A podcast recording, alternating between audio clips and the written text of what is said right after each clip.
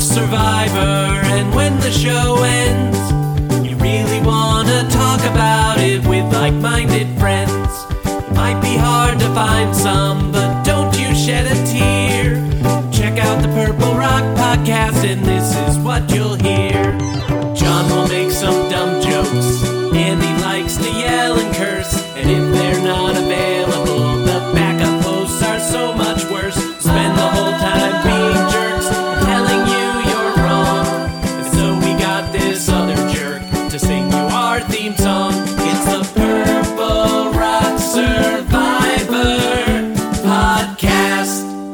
Welcome to the Purple Rock Survivor podcast. I am John. My co-host is Andy. We're not having any other co-hosts this year, and we're talking the finale of Survivor 44, and we're going to be doing it for a long time.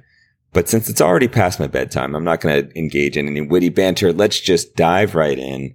Andy, how'd you enjoy this finale? Uh, mixed mixed feelings. Uh, no, in by and large, it was great, just like the season was. It was actually a weird sensation when we're watching and Probst is doing his, you know, big promo like uh, hype session to start the episode, and I'm like, yeah, actually, he's right on all counts. Like he's kind of nailed it. Um, but obviously, you know, little, just a little, but disappointed in a bit the way that it ended. Like it, it, it was all good, but you know, I kind of wish it was a little bit different. Yeah, and that's a actually a good point, you know, because that's the standard Probst intro, right? Like, oh, we're gonna be set up for such exciting things, and you know, it's been such a great season. Like he, he will say that about any shit sandwich of a season. This this case, though, actually correct. Like it, it was a great fun ride. The cast was amazing. We had a good time. There were things happening it was great. And I'm with you that I certainly had a, an outcome that I was rooting for. However, I still very much enjoyed the finale. Yeah, it was honestly, I found various points of the finale like actually moving, which has actually been true of various points of the season. Like, I don't know, it's turning me into a big softy or anything. Like, there were moments where had I not been permanently damaged by the patriarchy or whatever, that like tears might have actually, you know, like fallen from my eyes. They didn't because of, you know, psychological damage, that sort of thing. Uh, but I, I felt on the precipice of that. Um, and then, yeah, there's exciting stuff. No, like it was, it was really good. I just would have liked it a little bit more had one thing gone differently. Well, let's talk about the one obvious thing here because I know that you just as I was, were watching that finale thinking our girl Carolyn has to come through. Like we, we had seen it. We'd seen the possibility. We'd seen her, her path to victory, right? Like we could see it forming in front of us. And then it just got snatched Yeah. right out of our hands there at the end, which I mean is disappointing just because, you know, Carolyn feels like a completely different type of winner than we would have ever had before.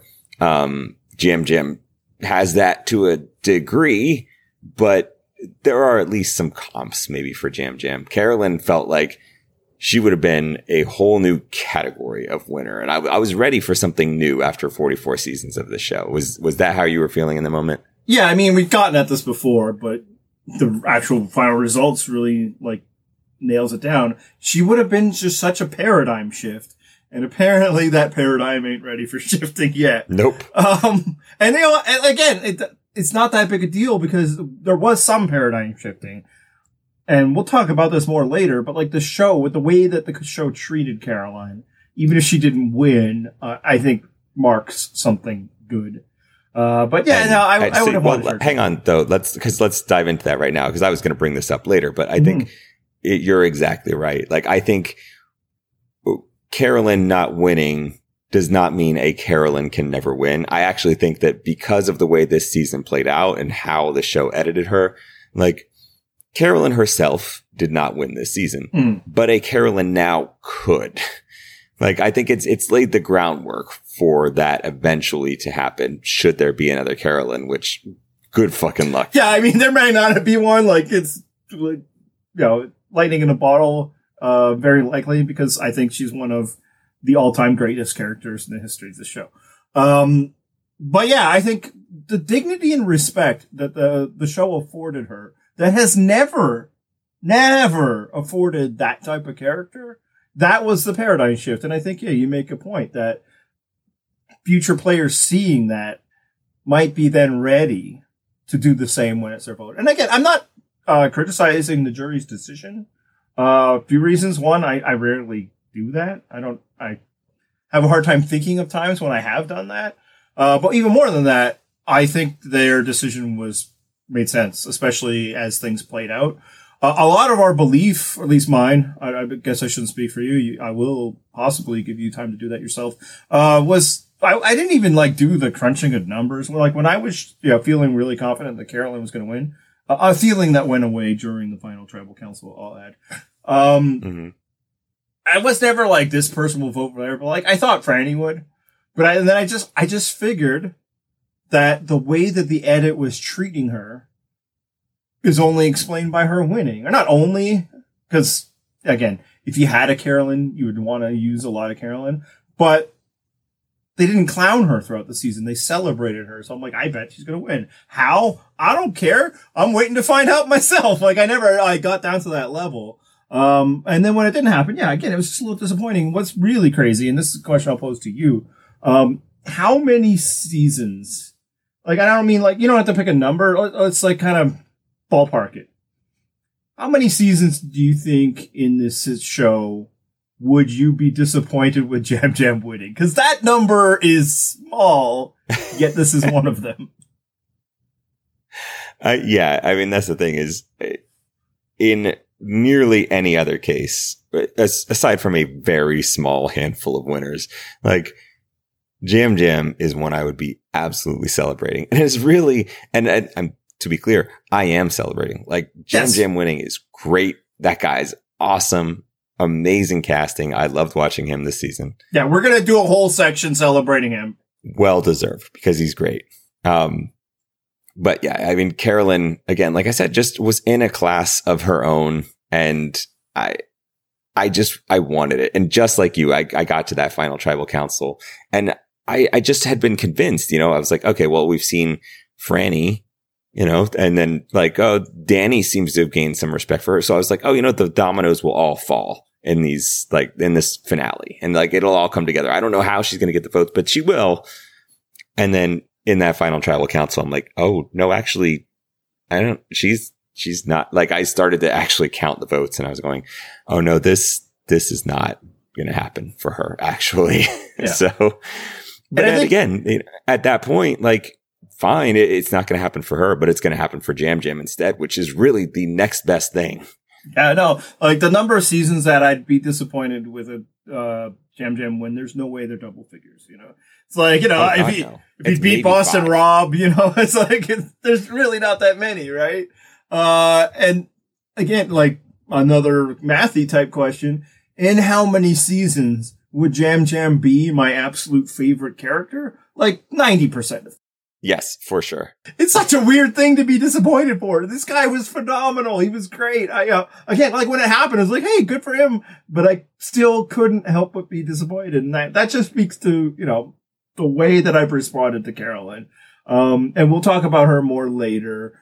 But now let's talk about Yam Yam. Um, cause yeah, it's just, it, I just wanted to kind of like, it's weird to be disappointed by someone who is probably also now one of my favorite survivors ever. It's just there is a gap. Yep.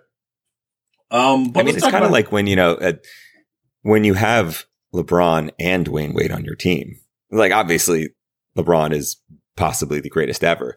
Dwyane Wade, also a Hall of Famer and one of the greatest ever. So you shouldn't be disappointed that Dwyane Wade gets the ring here. I just had to make some more Heat winning references. You know, I, I got to keep up the streak. Oh no, we just got to keep pounding the SEO that we're doing here with that that that niche that we're going after of Miami Heat fans and Survivor fans. Oh yeah, that there are dozens of us.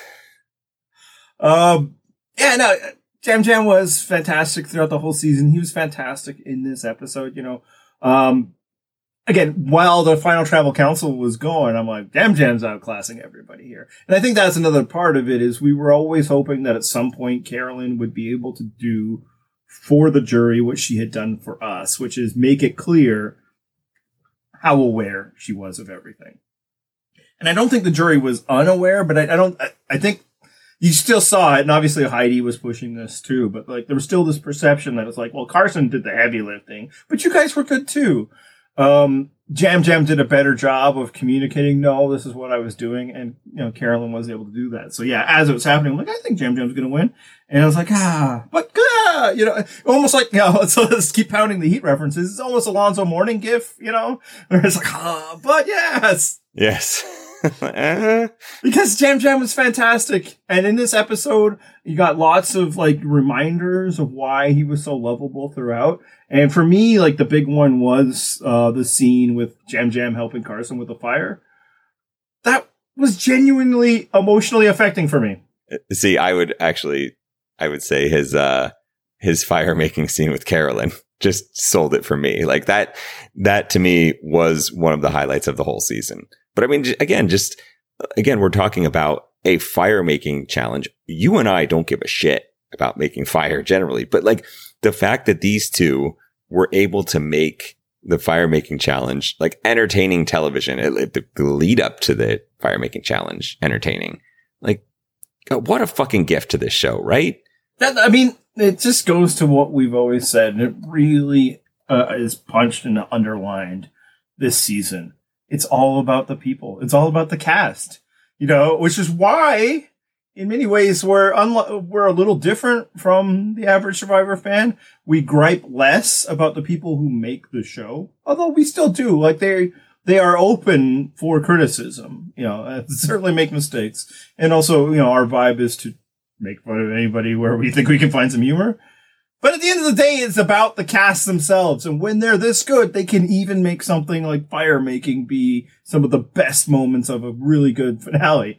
And I don't mean the, the physical making of it, but like, yes, the practice where they're just like, dun, dun, dun, fire and then taunting each other. That was beautiful. Like, getting back to what I said, I actually found Yam Yam's like, you know, generosity towards Carson in that moment. And we could talk whether that was, you know, strategic. Sure. I don't care.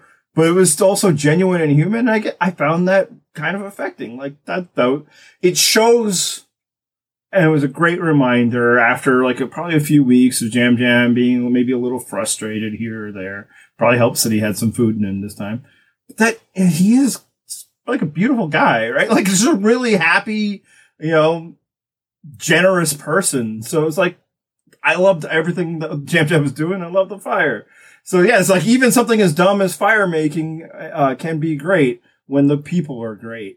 And the flip side is if the people ain't doing it, it doesn't matter what the show does. Yeah. I mean, in theory, you could make some argument about, you know, strategy with him helping Carson with the fire. I, maybe he's trying to secure a jury vote or whatever. I, I just think, sure, if you want to say that, I just, I think more likely that's just the person that Yam Yam is, right? I mean, you can even say like maybe he's convinced it doesn't matter. Like he could, if he has to go against Carson and Fire, he's still going to win or whatever it is. I, I think it's just genuinely that Yam Yam liked Carson. And I think Carolyn liked Carson too. And Yam Yam liked Carolyn. Like the three of them actually mm-hmm. all genuinely liked each other. And yes, they were playing a game against each other and that came out at times and they would get emotional. But I think they just, they get along as human beings. And so it was cool to watch that. And, you know, Yam Yam with potentially a million dollars on the line because you're getting close to the end of the game here.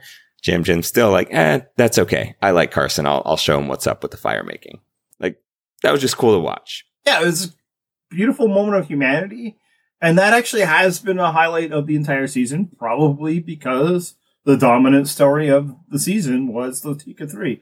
And, you know, they were there to play the game. They understood the game, but they were also never lost sight of, you know, the people they are to the point where, yeah, like possibly in other seasons, Carson would be, you know, a game bot, but in here, the people he was bouncing off of, you know, he was mixing it up emotionally with them too. And yeah, I, I think it really worked. I think that might more than, I mean, more than anything is probably Carolyn, but other than that was, that Mhm. was the vibe throughout the season. And, uh, a lot of like last season, there was debate in the fan community. I was, I think, involved in it on the, you know, the side that like, we need some villain or villainesque, like, like antagonistic figures.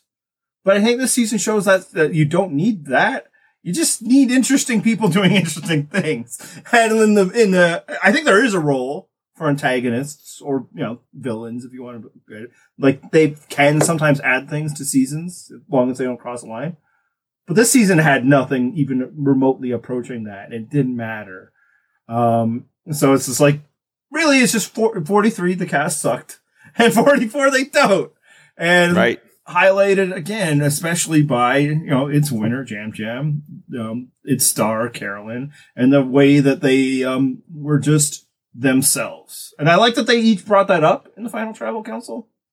Um, you know, her, Yam Yam's brother telling him your reason why you're there is because of who you are. A hundred percent. I think we even yep. said on this podcast, or maybe I did, like, how long into his like interview do you think it took them to know? And it sounds like the reality was like instantly. Jeff knew. I mean, they, they addressed it in the in the finale, right? Yeah. They talked about it in the after show. So yeah, we were not wrong on that. So we were wrong about the winner of the season, as we typically yes. are. that part we nailed. Um, so I think throughout the season we have talked about how much we like Yam Yam because you know we're human beings with a soul. Like, it's hard to me imagine what like the anti Yam Yam portion would be of any kind of audience. Um, but we actually haven't talked a lot about how well he was playing Survivor, in part because that was secondary the whole time to our enjoyment. But you know, I mean, just, even now, yeah. still secondary. But you know, he just won, so I think maybe we should talk about it. Uh, yeah, I mean, I guess sure. I think um, he played a damn good game. He did. That's the thing is just we hadn't talked about it all season long because we were just enjoying watching what he was doing on TV. And most of that did not relate to game strategy, right? Like it was mm-hmm. just him being entertaining, him saying gratification, the like him doing ridiculous things and giving these confessionals and burping in Carolyn's mouth and, you know, that sort of shit. Whereas there was also these moments of, you know, him and Carolyn and Carson, and they're like, oh, okay, so we're going to split these two tribes. We're going to pit them against each other. We're going to like convince this tribe we're with them. Carolyn, you vote with them. We'll vote with them. Like they were genuinely doing very creative things to keep themselves in the swing position and not somehow getting targeted by the other groups until it was too late. And that's genuinely impressive to do because like how do they not notice what is happening? It, yeah. it, worked. And in contrast to Carolyn, because obviously, you know, he got most of the votes and she got none of the votes. We did see more and more often that like Yam Yam was the person like talking with the other side, you know, uh, relating to them, getting them to do stuff. You know, Carolyn obviously did some, but, and, and, uh, Carson, I think probably initiated it to start the merge because you know, he was the one that was on another tribe for a short portion of time. Um, but more often, yeah, we did see Yam Yam being the one making those connections and helping, um, trick the other side. So I think, yeah, that was really key. And I think yeah. this is actually part of what led to Yam Yam's victory over Carolyn, right? Because yeah. that, yes, Carolyn was, she did outperform, right? She's, she's more strategic than people gave her credit for. Um, she's more genuine than people expected. Like those things are great. However, most of them probably had a much stronger working relationship with Yam Yam, right? Cause mm-hmm. he was, he's the more personable one. He's the one that's going to deliver these messages about like, oh yeah, we're going to vote with you. Or, you know, he's the one you send because he's, he's disarming with his sense of humor and people are going to relate to him a lot better than Carolyn because Carolyn is by her own con- or her own wording a weirdo. And so like you don't genuinely send her out to be your messenger. So it, you know, as I'm watching Final Tribal, I'm thinking of that and I'm like, oh yeah, it, it totally makes sense. Why would it not be Yam Yam? Yeah. When you take that into consideration. And, and again, both of them did a great job articulating that, like, no, we wanted you to think that we were disorganized, but we were doing everything with intentionality. But yeah, to the point, I think Yam Yam was just doing it a bit more in the visible way to those people, right? Uh, he was the one they were communicating with. He was the one I think they probably felt more comfortable communicating with because the problem with a Carolyn type um, has always been sometimes you might not want to work with them because they feel a little more unstable. Yam Yam never felt unstable uh, with the people that he was working on, even when you know he was lying to them constantly. Um, hmm and in the final tribal itself, yeah, he did the great job explaining that. I think the part where he talked about like being able to read people and know when they're lying, that I think struck a chord. But even more importantly, and I think what won it over, if it was indeed an open competition by then, maybe they had already made up their minds. Um, the dude's funny and people love him for Yes. it. How does it start? You know, why should you win? Because you love me. And then like they'll have to laugh. And after that, like it's not a hard, tr- it's not, you know, this, I may, uh, maybe they never were going to be, but this was not a jury like, oh, let's get them boys. You know, they, he disarmed them just like that, just the way he had been all season long. And then, yeah, I mean, once the jury's laughing along with you, that's a pretty strong indicator. That's when it felt like Gabler was winning last season, you know? Right. And I think, you know, he had play and he sort of, they, not he, I think it was more Carolyn pointed it out, this out, but he'd been targeted several times in the game and mm-hmm. had escaped. And I think, you know, then went on to work with those people after getting votes against them. Well, to a degree. And then, then he would eventually take them out. But still, like, he was just very disarming because of that. Like, he would just laugh it off or whatever. And then he would genuinely take these people out. And I think once you get to final tribal council, you say those things and everybody's like, Oh, actually, yeah, you know, I, I did laugh at the time, but you know, you were a strategic player and you took me out and you took out the rest of my alliance. That deserves some credit. And they certainly gave it to him in droves. Yeah. Uh, so yeah, no, I think you like we don't rank winners in terms of like you know one through forty four. It's just too hard. What, frankly, what worked for Yam Yam this season might not work in any other season. Even like I don't mean returning seasons because that's a whole different thing. But like it worked with this cast in this situation. So obviously we don't rank there. But like in general, my feeling is Yam Yam was a good winner. I don't just mean like you know a winner I really enjoyed, he'd be, you know, upper level for that. But like in terms, like he's, uh, you know, not an all timer.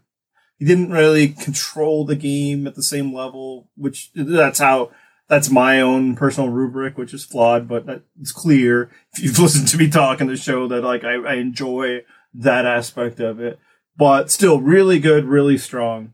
Um, what about you? Any kind of overall thoughts like that? Yeah, I mean it's um it's similar to some of the other uh winners that I've truly enjoyed. Um and I think the the one that jumps out to me is it's very similar to a Tyson thing where it in terms of obviously he is not the physical threat that Tyson is, right? But similarly Good, strong take.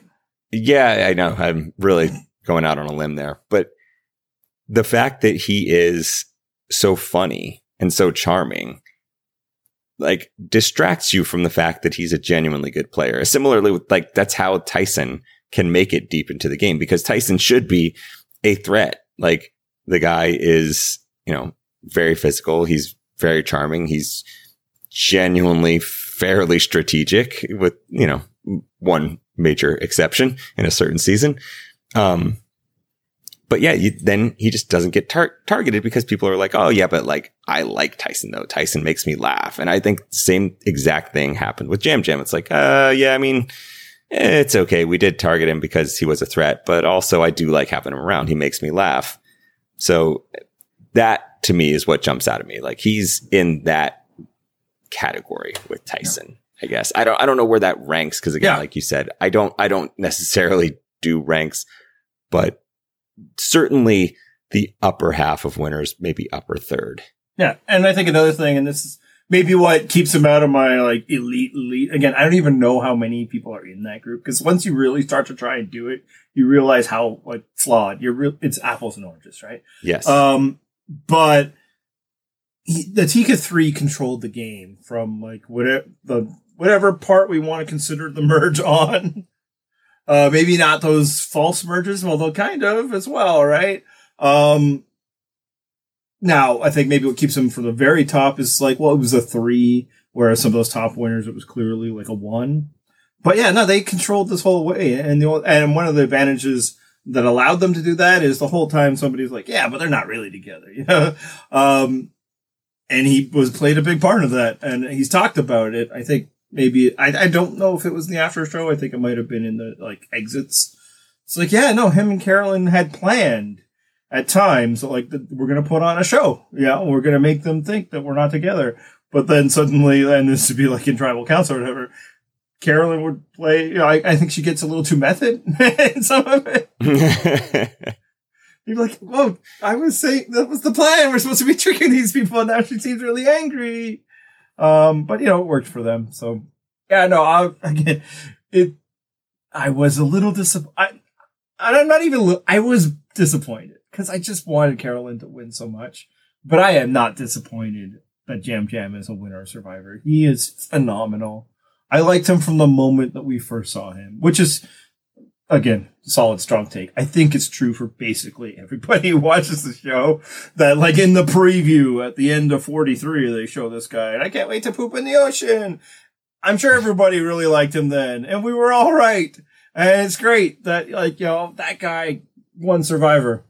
I just wish uh, somehow it would be on different seasons, but I, I don't even know that would work. It, the season needed both of them because yeah, I, I think they needed each other.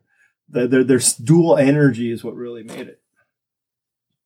they played off each other so well and it made the season so much better. I would just even just imagine them had they not started on the same tribe, right? Do they ever form that kind of bond where we're just like tuning in each week being like, Oh, I can't wait for more Yam Yam and Carolyn content. Like I, I don't know that that happens. Like again, it's, it's not even just the casting. Like this might have just been the casting plus the fluke of putting those two on the same tribe. Um, I think another thing that I really enjoy about Yam Yam winning is that, you know, we've said in the past, a lot of times when, a certain type wins, right? Or people try to pattern their games after previous winners. So, you know, when an exciting winner happens, we're like, oh, thank God, because we want people to imitate this person. When it's boring, under the radar, milk toast winners, we're like, oh shit, please, God, no. In this case, if people want to go and try to imitate the Yam Yam path to victory, please, God, do it. Just go out there and be fucking ridiculous and let's see what happens. I'm here for it. If that could somehow happen, yeah. And I think another thing that the Yam Yam victory does is remind everybody that, yeah, that likable person is a threat. And I think, and I'm glad that it went long enough that people forgot and then Yam Yam was able to get to a final. But I think there's always like, um, this, um, like, uh, sometimes amongst fans where they think it's overstated where suddenly there's an episode where somebody who's been really liked, they talk about being a threat. And it's like, why are they a threat? They're not controlling any votes. They're not blah, blah, blah, blah, blah. It's like, no, in the end, juries vote for the person they want to win. And often that is who will make me feel good to vote for. And the reason why there's not a lot of history of that type winning is because most survivors know to not let that person sit in front of a jury.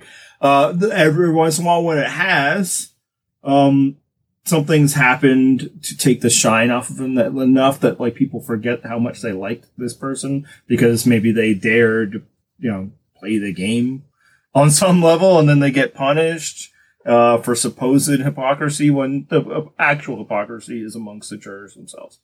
Yam Yam, that, that didn't happen with him. You know, he was able to make everybody love him, yet still play Survivor all the way through. So I think that's a big key.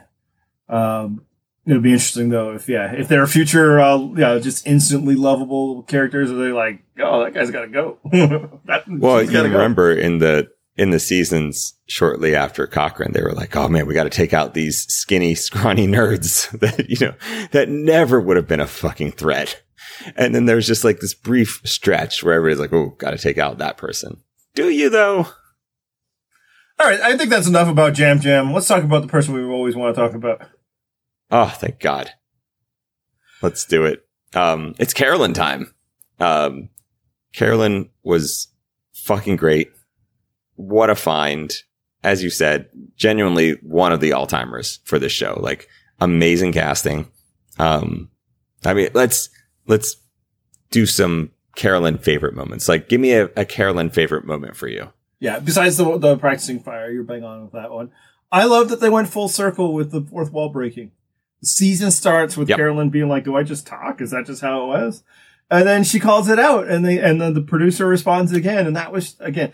I'm like, "That's the winner of the season," but no, it wasn't. But that it was just a great reminder of what they had. And what's interesting is I I was not a Carolyn fan off the bat, you know, because she seems like the type of character that I, I don't like. You know, she seems like the, the Debbie or Nora or something. And she actually uh, spoke to this in her exit interviews. Um, but the show didn't treat her that way. And even just that little, you know, fourth wall breaking, just a reminder, like, this, Carolyn is just Carolyn. You know, this is who she is. It's not some creation of the edit. Even when they like remove the editing artifice, it's still her. And it's fantastic. How about yourself? You got? I- well, I mean, it was funny that you called out the uh, the circling back, the callback thing, right? Because not only did they call back to the breaking the fourth wall in the premiere, uh, they called back to something that was not quite as long ago. Carolyn needing to smell Yam Yam Yes! after coming back from her reward. so good. Like, why? And it just, they just both accepted it as like, oh yeah, this is a thing that we're uh, going to do. Of course, it's perfectly normal. Yam Yam just walks right up like, oh yeah, yeah. Um, like, oh, you came from reward. I have to smell you. Okay. And now we can go about our lives. Like, so great. Like, why is this a thing? Yeah, it's when they bring her back. I sincerely hope that this doesn't ruin a bunch of other characters I like because if they don't get Carolyn, then they're all dead to me. You know, they can't play along. Yes. I mean, obviously nobody can play along the same way Yam Yam does because he is also just such a unique figure. But if they're like, oh, is this weirdo? I'm like, dead. I don't care who you are. You know, you could be Boston Rob, which is, I think, the way he would react if he was there. Uh, dead. Obviously, my worry is that it would be Angelina that reacts that way, and then I'd be like, "Oh no, I, Uh, I, what do I do here? How do I choose?" John, I have some fantastic news for you. Please so you you've made the uh, correct uh, decision, the moral decision, um, and all the, the reasons to be off Twitter. I am a dirtbag addict, so I am not. And so uh, Angelina said some things on Twitter about Carolyn. Positive And- things. the basic two, I'm just paraphrasing, is one, um, there is now no longer any doubt who the greatest no vote finalist of all time is. Angelina is the one passing that on. And then she followed that up, I think maybe in a response, a reply to that, you know, Carolina, uh, Carolyn responded to that. It's just, you know, the votes don't matter. You are one of the greatest, great characters on the show. And when they ask you back, uh, I can't wait to see you again. Angelina is a huge Carolyn fan. Oh, I'm wiping a single tear away right now. Oh, this warms my heart. So good to hear. God, I need them both on the same season. Like, oh, what a dynamic duo that would be. There may come a time when Angelina is wrong on social media, but I have yet to see it. That woman is always on point, and she is here again. Uh, speaking of wipe away tears, yeah, that another moment that again brought me close to, but you know, there's things I probably need to talk to a therapist about. Uh, when Carolyn talks about being the weird, you know, little girl that was sent out of the classroom for talking, like, again, that's that's the the dignity and respect that the show cared for this character while never letting go of the fact that she is hilarious right they didn't like just turn her into some like inspirational figure and just you know crank up the volume when she's talking about genuinely truly inspirational moments in the his- history of the show they let her be all the things and that's what made it great is that she was hilarious i have no guilt at all for laughing at her squawking performances and challenges I have no guilt at all for laughing at you know the crazy faces she makes or when she you know wants somebody to burp into her mouth because that's her. I think she's. I don't think she's ashamed of that, and that's why because they're they're telling the full rounded story that yeah, man. Imagine being that kid that was always being told that you're weird and you're disruptive, and then growing into somebody after some challenges in your life to be like, yeah, okay, that's who I am, and I like who I am. Um, that's- why I, I, I love the character and I love this season. It was, it reminded me of what Survivor can be, and in, in some ways hasn't been in a while. You know, because it's largely evolved into like a game, right? And it's always been a game. But this season with Carolyn, with Yam Yam, with some of the others, Lauren, I think uh, this you know episode for sure, it's reminded us that like one of the pleasures of the show is also just getting to know people, be people, and that scene, I guess, really really made me think about it. Uh, do you have any other uh, moments? Well, and I was going to say that that actually that's a good jumping off point for what I wanted to talk about, which is that they didn't turn Carolyn into a caricature, right? They didn't make Yeah. her one dimensional in any way, like which they have, of course, done in Yeah, previous and seasons with It's an people. effective tool at times. Sure. I mean, like the Droosh bag episode is an all time classic because they totally made that guy one dimensional. Not that he necessarily has other dimensions, but like that was a great episode for it.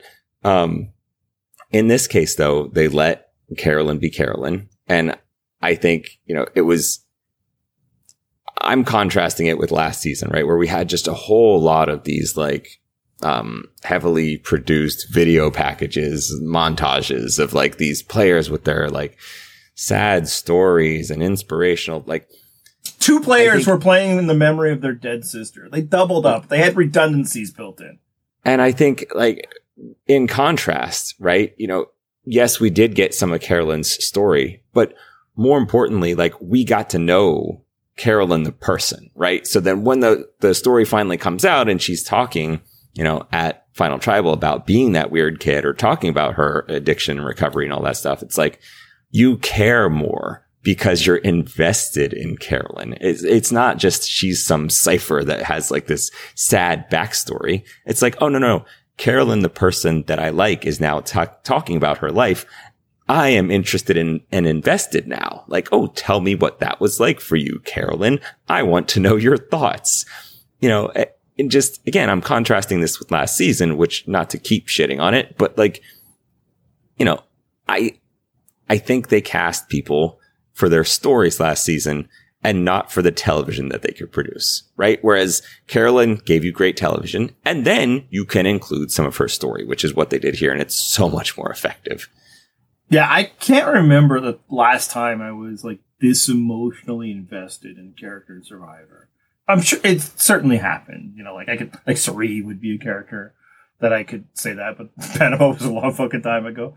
Um, it's happened, but you know, like as I've evolved as a viewer, I, as obviously a big part of the way I interact with the show is, hey, I want to form takes and jokes and stuff for you know the thing I'm doing right now.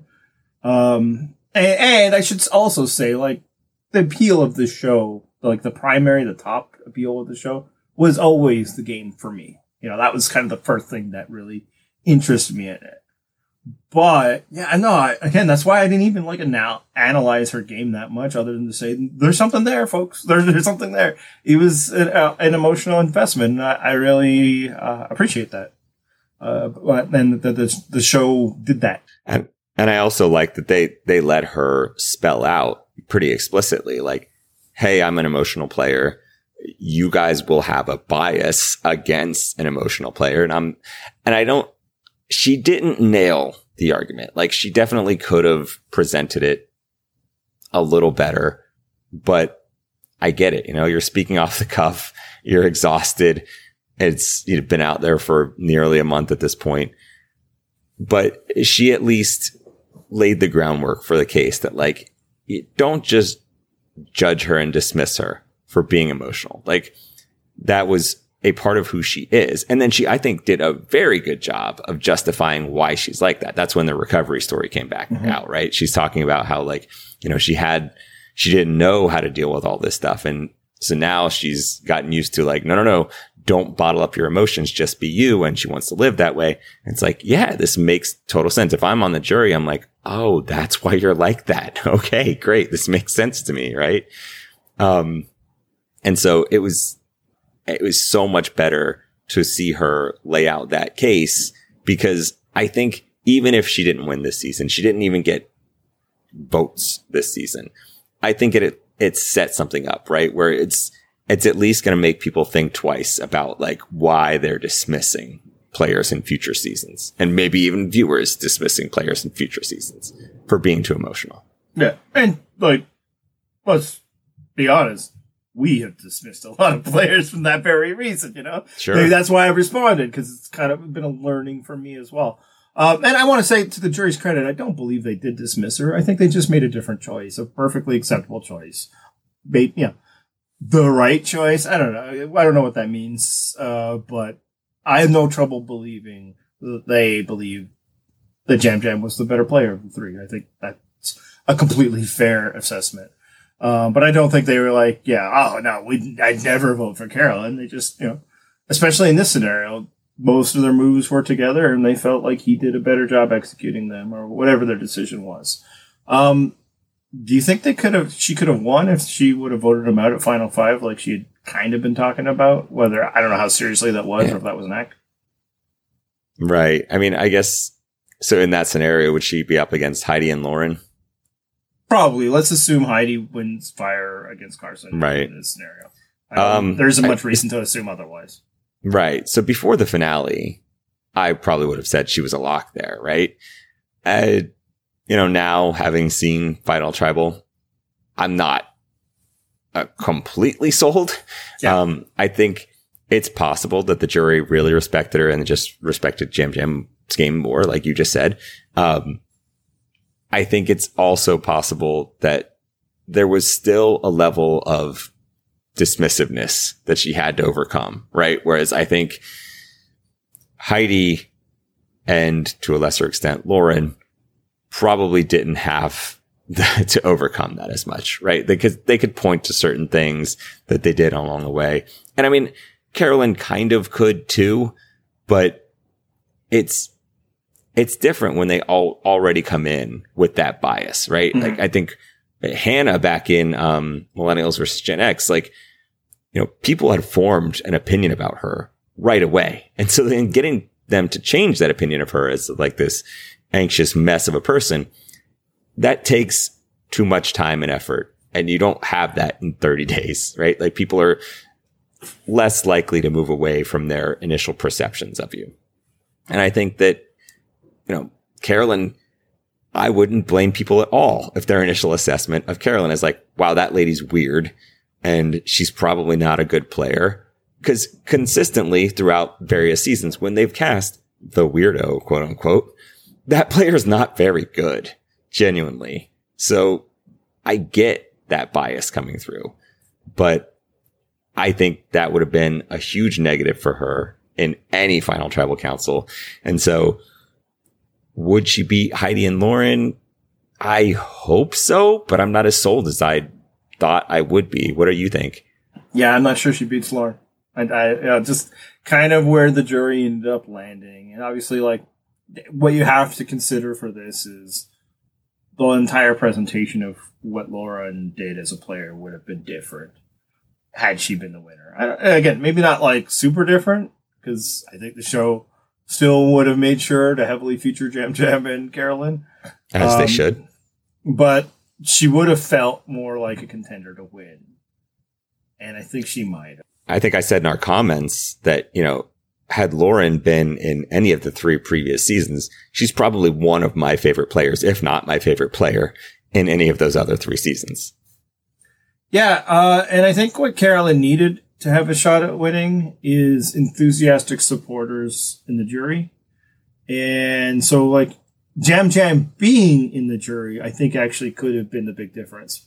But, yeah, I don't think it can be as a result of Carolyn, like, backstabbing him that close to the end. Yeah, it's one of the, it's the, uh, Rich needs Rudy on the jury, but he can't put him there, uh, type thing. Yes. Um, I, I think if she votes Yam Yam out there, like two days before the vote, I don't know if Yam Yam is like celebrating Carolyn at, at Ponderosa, right? Um, right. I mean, we've seen it's, it's canon. He talked about like, Oh, you wrote my name down. I'm coming for you. So, you know, had she turned on him, it would have been an uphill climb to get his vote back. Whereas if Lauren plays the, i- uh, like finds that package and that it's an idol, we don't know that it was an idol. I think there was a spoiler going around that an idol was found, but I legit don't understand how anybody knows what that thing was, right? Right. Um, but like that's why I was convinced actually she had found it, is because I had heard that there was a spoil that, that there was an idol at Final Five, I'm like, well, the only way no anyone knows that there's an idol is if that thing's found, right? Apparently not. Um, if she had found that idol, played it, and Yam Yam hadn't uh, cast that safety vote for Heidi, so he's taken out at five, but Carolyn isn't voting for him, then I think Carolyn has a chance. Because, you know, she can now claim all of the Tika moves that were the controlling elements of the game.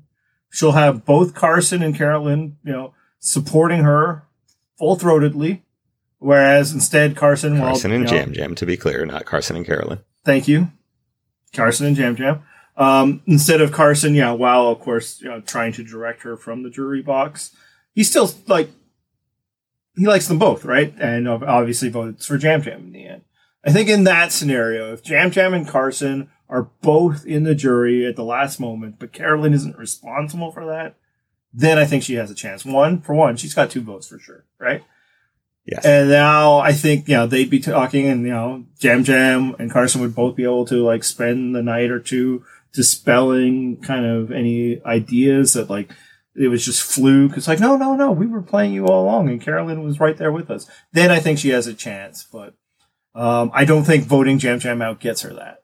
So what are you going to do? You know, so was there something different she could Right. do? Uh, no, not really. You know, find that idol and give it to Lauren and not, but then that would get out, right? So, yeah, I think, uh, you know, what, uh, what are you going to do? Yam Yam played a better game in the eyes of the jury. Um, you th- does it matter to you that she didn't get any votes? Only in that what you just told me is like that this makes it better, right? Because now she is in league with Angelina and they are like, they're on board with each other. They're fans, mutual fandom.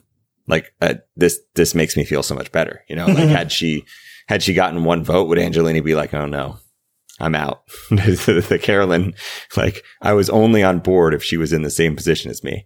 So, you know, it, it does make me feel better because I, I was reminded of Angelina, another all time great, Yeah. who also got zero votes. So it's like, oh yeah, no, no, okay, I'm I'm good with this now.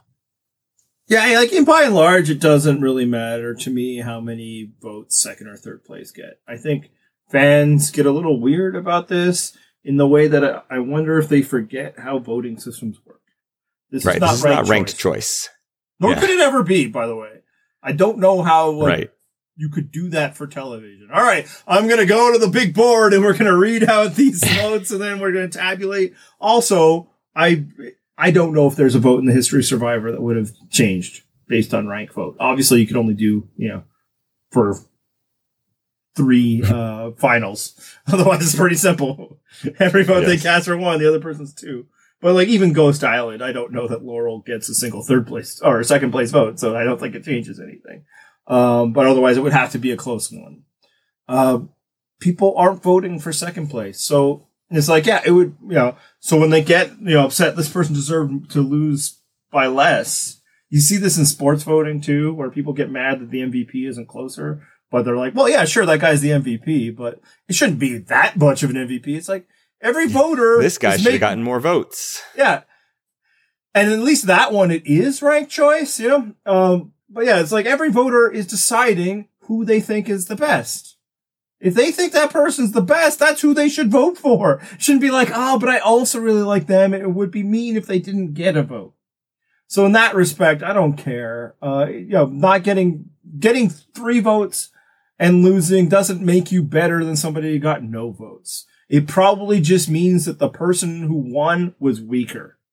Right? Um, all that said, man, I really would have liked it if Carolyn got a vote. And it's just more than like, Me too. Just is like a, a tiny slice of validation that somebody got it. And again, not That's even like as like a it. sympathy thing, but like they got it. Like that her game was worthy of winning Survivor. It's fine that nobody felt that way, you know. It's I'll say as a funny note. So we they, they talk about this at the after party, after show, and we see it first as the like the preview for like you know stay tuned for this, and it's um what's her name? Frannie being like, I want you to know that you like inspired me and all that. And my wife is like, well, you didn't vote for her. like really bitter. Didn't inspire you to vote for her. Um, which, yeah, I fully supported. the bitter and pettiness. And then, of course, we come back from commercial break and we get the scene again and the exact same reaction from my wife out loud. Well, then why didn't you vote for her? it would have been, I would have, I would have really liked to see a vote for Carolyn. Uh, not a pity vote. I don't, I actually dislike when people just co- cast that extra vote so that somebody gets a vote. I only want jurors voting for who they think should win. I just wish somebody thought that was Carolyn. Right. I mean, uh, like you said, it's re- my thoughts exactly. I just wanted some validation from a jury member that they thought Carolyn played the best game. I can see why they wouldn't because we already laid it out. Like why I think Yam Yam's game to a jury member would be more appealing. But at the same time, as a viewer, as a, a an interested viewer with a rooting interest, I wanted that for Carolyn. I wanted it for me. that, that too. Um, all right, we should talk about the other person that was in the final. Oh, fine. Let's stop talking about the best character on the show. Um, all right, it's time for our fun uh, biannual discussion about the fire making. Uh, so this time we get Heidi deciding, as the winner of the immunity challenge, to put herself into fire. Um, does this say anything about the structure of the game? Is kind of the question. Maybe I'll, I'll answer my own, and then you can kind of feed off that. But it's just like it, has been a thing that people have been talking about since forced fire making became a feature of the game. Um, well, maybe not since then. I probably since Chris Underwood won, and then maybe it became more of a thing when certain other people didn't make the same decision as he did and lost. And they're like, well, you shouldn't have to go to fire. Just when you win, the winning is the thing. They won the, the immunity challenge. They shouldn't have to go to fire. Maybe they were talking about this last season with Cassidy. And, um, I think Heidi's decision and everything that followed shows you don't have to. You don't have to, you know? Uh, it's a false dichotomy that people are using to uh, voice their objection to the fire making. An objection that I have no problem with. I even semi share, but for different reasons. But it's never been that you, the, the winner of the final um, four challenge, then also has to go to fire to impress the jury. Cause we, they did, they, that just happened and it did not impress the jury, other than the firefighter, right? Um, right. What it's been, and I think what people get this wrong, is if the person that needs to be removed out of the game, the, the presumptive favorite of which every indication says Carson was, if they're there, you got to get them taken out. You don't have to do it yourself, but if they're not taken out at four, then you'll lose because that's what people are saying. This is the guy, the person we're going to vote for. And you didn't remove them from the game. Now, does it have to be you, the person removing you? No, no, man. Again, we just saw Heidi do it in spectacular fashion in the, the greatest time of all time, uh, which again happened last year. It didn't really move the jury because it still wasn't enough for Heidi. Um, I, I think she made the right choice in doing it. A, because she knew she was that strong. B, because she knew Carson was the biggest threat. And C, I think she rightly recognized she had not yet done enough to make the jury want to vote for her. And she was right. because even doing that wasn't enough. Exactly. Uh, I think there's a lot of arguments why fire making should go. But this isn't one of them. We've seen now almost every permutation possible. That, you know, win the fire making, win survivor. Lose the fire making, not win survivor. Or win survivor. Get brought to the end, win survivor not get brought to the end, lose Survivor. Like all of it's happened. So there isn't like, oh man, this sucks because you now you have to win Fire to win Survivor. You don't. I I don't know how many people have. So I don't know. I I've said a lot. You have any thoughts from there? I mean, I I think you're right. She just accurately surveyed the landscape and was like, "Oh man, I just I don't think I have what it takes currently to get enough votes from that jury." And so I have to take this shot.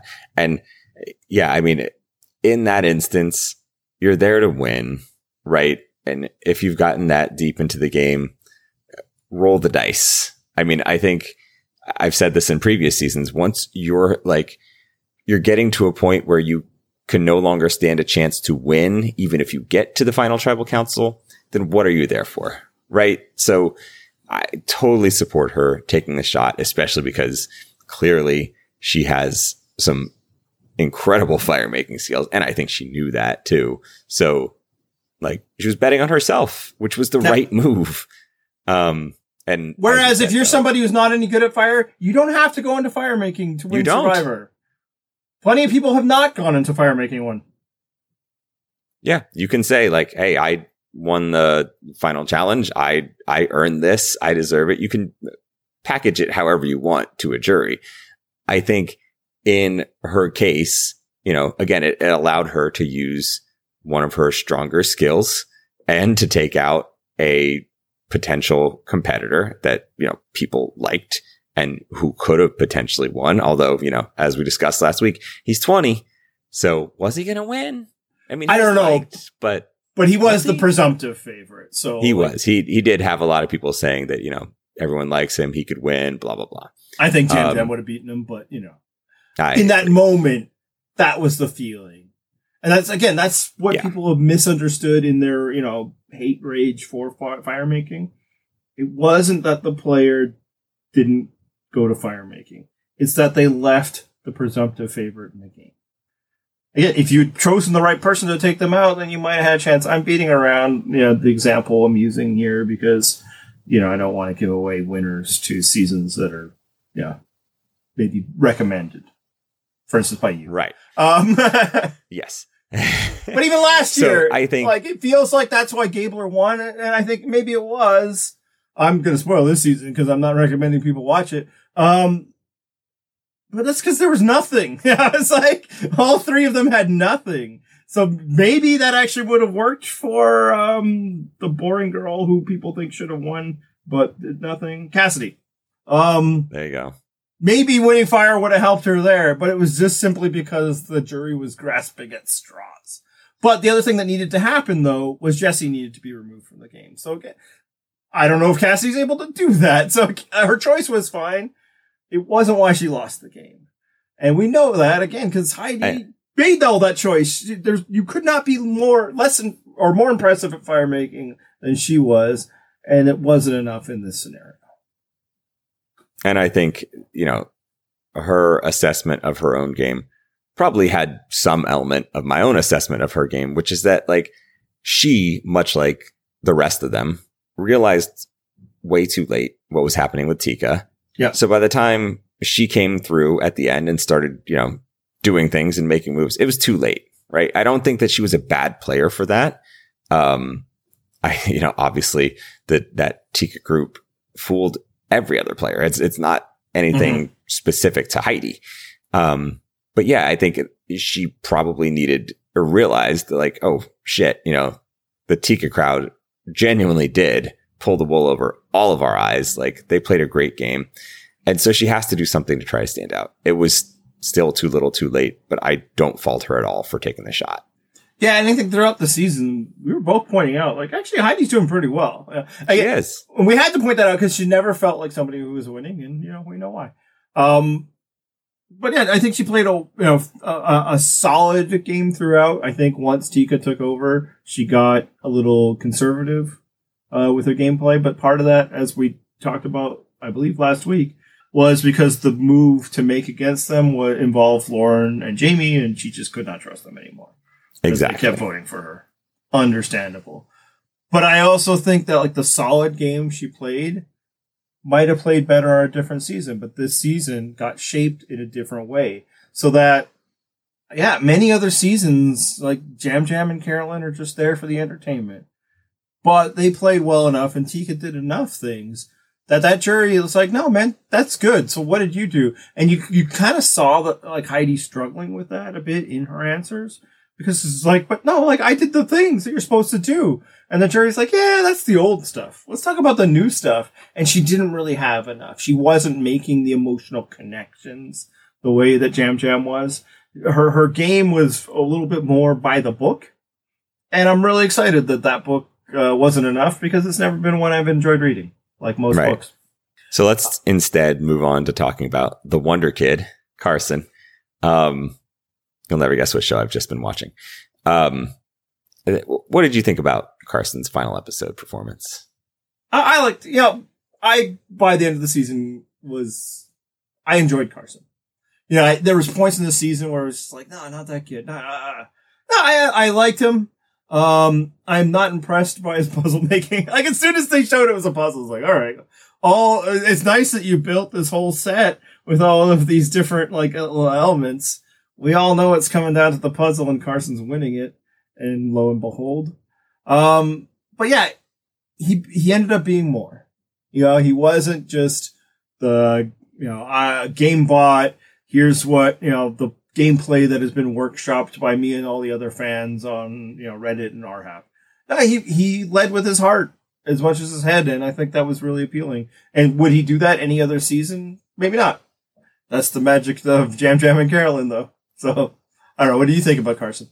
Yeah, I mean, I I definitely had expectations of him that he did defy, and to his credit, like I he grew on me I think I'd mentioned earlier this season, partly because of the halo effect yep. of being, you know, with Carolyn and Yam Yam. Like, sure, that's going to make you look better. Like, you've got their endorsement. Great.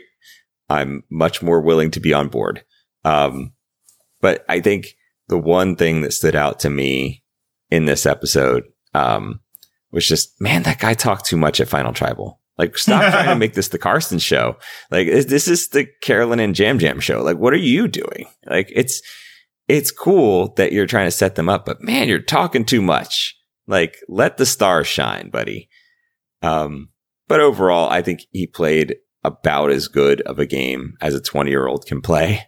Um, I think, you know, I really enjoyed, as we mentioned earlier, that scene with him and Yam Yam where Yam Yam is just helping him with the fire making. I'm like, that was sweet, right? Like yes. that's a, a good connection. And the fact that he got these other older adults to take him seriously is like credit to him because there aren't too many 20 year olds that I would take seriously. Um, so I think he played again about as good of a game as you could as a 20 year old. Yeah, and full credit to him in that scene for recognizing what a special thing was happening with Yam Yam, you know? Uh, it would have been nice if you yep. would have mentioned it at the final, at, at the tribal council. um, Turns out he didn't need to. Yeah, and finally he didn't need that. Um, but yeah, just like the, the, tribal he went home where he was talking about, like, I didn't give up and all of that. It was like, hey, you know, you could maybe drop a line about what Yam Yam did. Uh, but again, he just got voted out. It's fine. Uh, yeah, no, he, he ended up being more than I expected and I enjoyed it. And also, thank God he did not win the season. It would have been terrible. Yes. And uh, for one thing that you just kind of touched on just now, which is that like they recycle a lot. And we've addressed this earlier in the seasons, but they're recycling a lot of puzzles for these challenges. And so when you get these people like Carson who just relentlessly practice them so that should they ever get to them, they can solve them very quickly. Like you're taking some of the fun out of it. And on that note, the final challenge for this season was the Simmotion game, which we've seen many times. Are you tired of that one? Is it time to move on from that? Oh God, yes. Like I, yeah. I get why they do it for a few reasons. One, um, the the staged nature of it allows for different uh, like rising and falling actions for dramatic purposes. They can you know edit it in that way. Um, I think they really like how balanced it is, right? There's no yep. one contestant who has a, a better, like, innate advantage to it. And I think that's why I don't like it. like, man, can we just let sometimes people be better at things than other people and gain success as a result? Like, it just feels too random. I don't know to be impressed by the winner of it. You know, like, like at a certain point in the game, is there really any like you're better at it? I know like there was one season where they let somebody practice at it. I can't remember if they won it or not. I think maybe they did. Um, but it's like your hand slips. That's all it is, you know? So it's just like, okay, you won. Cool. Like you can certainly do worse things at it. Carolyn found a way where she just kept dropping the balls right one after another. That's bad right. technique, right? But otherwise, it's just kind of like, we watch until oh, there you go, somebody won. You know, like any evidence you needed that this is not really an exciting test of like ability. It's like Romeo winning it, right? It's just like oh, if we just want a random number generator winner, then let's just do that. And that's what this more and more feels like to me. And uh, one thought I had is like, well, then the fire making is the more impressive challenge at the forum, you know? that shows I mean, some it- ability it, and certainly skill. seems to exactly. Now, one thought I had, you know, for, uh, two thoughts on fire making. Obviously, I shared a bunch quickly. Is like, it's time to stop complaining about it uh, if you're trying to be constructive because it's not going anywhere. And I think the show rightly probably should have loved what they got in this one. Not so much how quickly Heidi uh, did it, because again, like Gabler literally just set the record like 30 days prior to this. Uh, it's more that all those people were good at it. And it's actually kind of a positive that it's been introduced enough into the game that people now recognize that like, hey, this basic skill of like the life of this game, I can't just put like outsource it to other people. I need to be good at it. And that's what was nice about the Yam Yam and uh, Carolyn scene. They were just like, boop, boop, boop, fire. Mine's better. No, mine's better. Heidi, boop, boop, boop, had it. Carson, again, like, he was demonstrably worse than everybody, but he was probably better than many other people we've ever seen in this challenge, right? So I think it's like, I think the show enjoys the fact that people now like realize, oh, I guess I gotta have to kind of be good at this basic survival skill. Um, the only way it's going away is if people continue to be as good at it as Heidi had, was, as Gabler was, that it just no longer functions as a dramatic element of TV. If it's always over in like three minutes, then I could see them being like, ah, well, I guess we gotta find something else. So that's what you need to hope for is that people just keep killing it to the point where it's like many other Survivor past elements, uh, a, a solved puzzle. I, I'm realizing now, by the way, that we we didn't really go into too many Lauren thoughts. Do you have any Lauren thoughts you wanted to get out into the world? Uh, I liked her exiting moments. I thought when she talked about, you know, um, you know, what it's like being a mom and, you know, how the game has grown. I, I thought that was really nice. And just kind of like an underlining moment of like, yeah, no, many seasons Lauren would have been one of great characters. If they'd given her more time on this season, she would have delivered. But I'm also fine that this season wasn't for Lauren, you know, because it's like, man, not everybody gets the ball as much. You know, you should put the ball in the hands of the stars more often, and the role players just need to be ready when their tar- tar- number is called. And that's exactly what she was. She was a great role player in this season, and I enjoyed her in that aspect. And could she put up 20 on an expansion team? Yeah, probably, but I don't know that they're making the playoffs. I mean, look, she could have a Caleb Martin performance. You know, she could be that Gabe Vincent on certain nights. One thing that her discussion made me think, and like the jury reaction, this was a very mom season, you know, or and not in the way that the kids would say it's very mother, because I I actually don't really fully understand when something is mother and something's not, and I'm happy with that. I should not know. I am disgustingly old. Uh, but just that there were a lot of moms, and I actually was pretty cool in that it wasn't the defining feature of these women in the ways that it so often is. In that the women get boxed into the corner of like the tribe mom and they need to be there to be the emotional support pe- person for all of these people, but they're not allowed to be players because there were so many at, you know, the key stages of the game. They got to just be people instead of moms, but they also got to be moms, and that wasn't like a pejorative. It wasn't a negative, and I and I and I enjoyed that. Yeah, I mean, I I really enjoyed all those moms that we mentioned. Eh, Jaime less so. Is Jaime a mom? Yes, she is. I think so. I think. In Yeah. general, you do love moms. Mm. I, I, I'm not going to say anything here. Damn it! That was my trap. oh, so close. I was like, it was right there. I was like, I'm going to say something and I will get myself in trouble. Nope. Look, I- and we all enjoy moms, and you know which one I enjoy the most? Yours. Anyway, no. Oh, I Literally, like thirty seconds ago, I just like said, "Oh, everything's so great," and all this, and now I'm making reductive your mama jokes. See, I continue. there you multitudes. you contain multitudes. Damn it, beat me to it. Um, All right, so let's let's wrap this thing up. What what did you think of the season overall? Fuck, I loved it. You know, uh, God, it's so good, right? Yeah, it's yeah. We'll do the rankings. We'll update the rankings over the long off season. Uh, so I haven't thought to the, what degree, but like genuine shot at top ten. Yeah, I mean, I I think this one is helped a lot by coming after such a dog shit last season. Yep. Um, and and I haven't looked at my list or anything like that, but my gut reaction without doing so is definitely top third.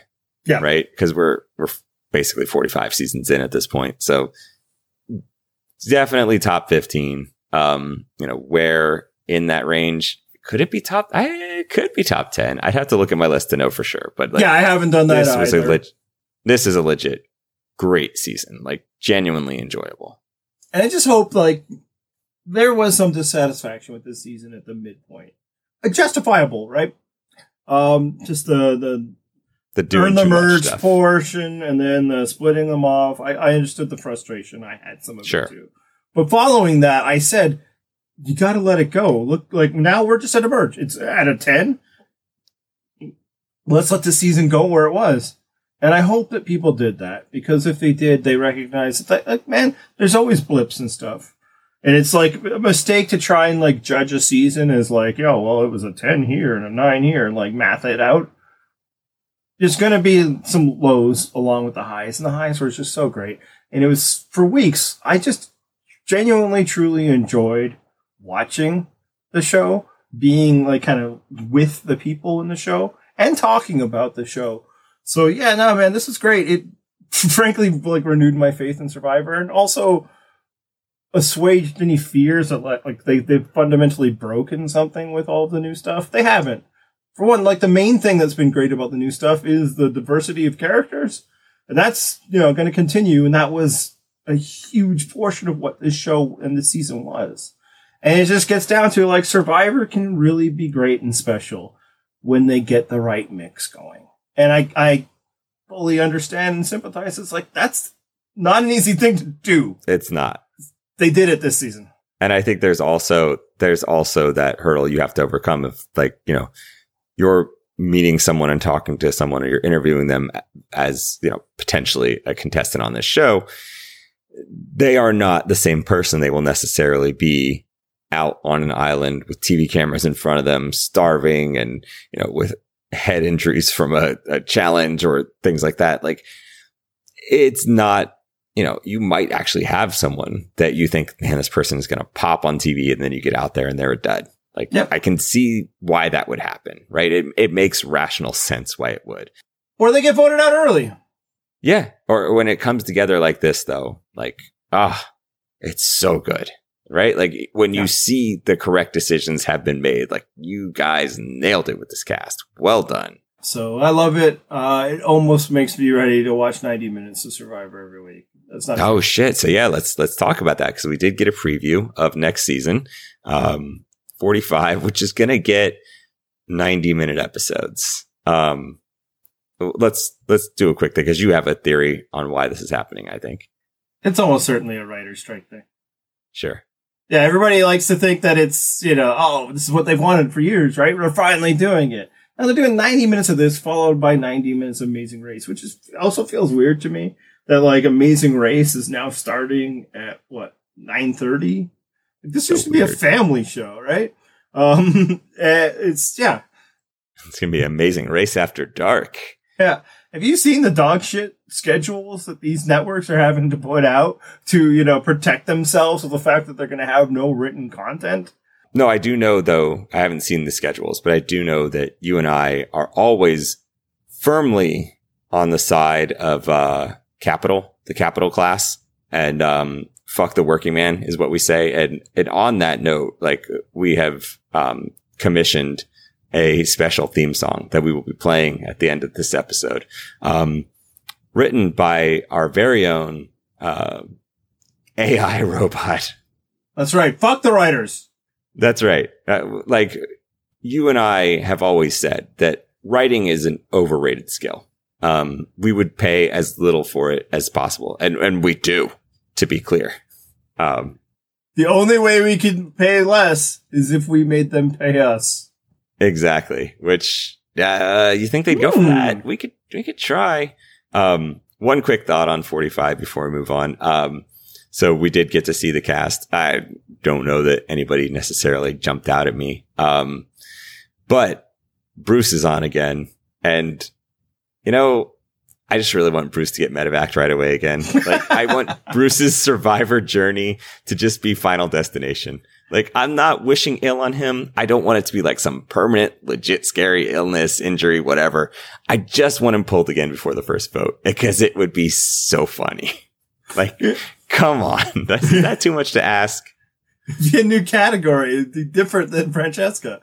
Um, Oh, we spend all this time like all these very humanist thoughts about the season, and then we're like, yeah, let's hope that guy gets hurt again. I don't want it to be like a bad injury. yeah, yeah. Honestly, we don't even need a concussion anymore. A second concussion would be bad. Just like yeah, like heat stroke or something. You know, just all you need is a few IV fluids, and you'll be right back at it. Or he injures his ankle or something, right? Yeah. And then he's fine in like three weeks. But like, you can't, you can't walk around on that thing for three weeks on Survivor. So you got to get pulled. It's funny when the promo ended with him being "I'm back." Uh, my wife was like, "Who the hell is that?" like that dude was on this season, and like, that's not even a joke. Like, oh, wow, my silly Oh. wife. It's just a strong reminder of like how most people watch this show. You know. exactly. All right. Anything else for this season? No, I think we covered it. Uh, where can people talk about this stuff with us? You can, of course, find all of our content on purplerockpodcast.com. And should you wish to follow Andy on Twitter, he's at Purple Rock Andy. The show is at Purple Rock Pod. Don't even fucking look for me there. As Andy mentioned, Twitter's not my bag anymore.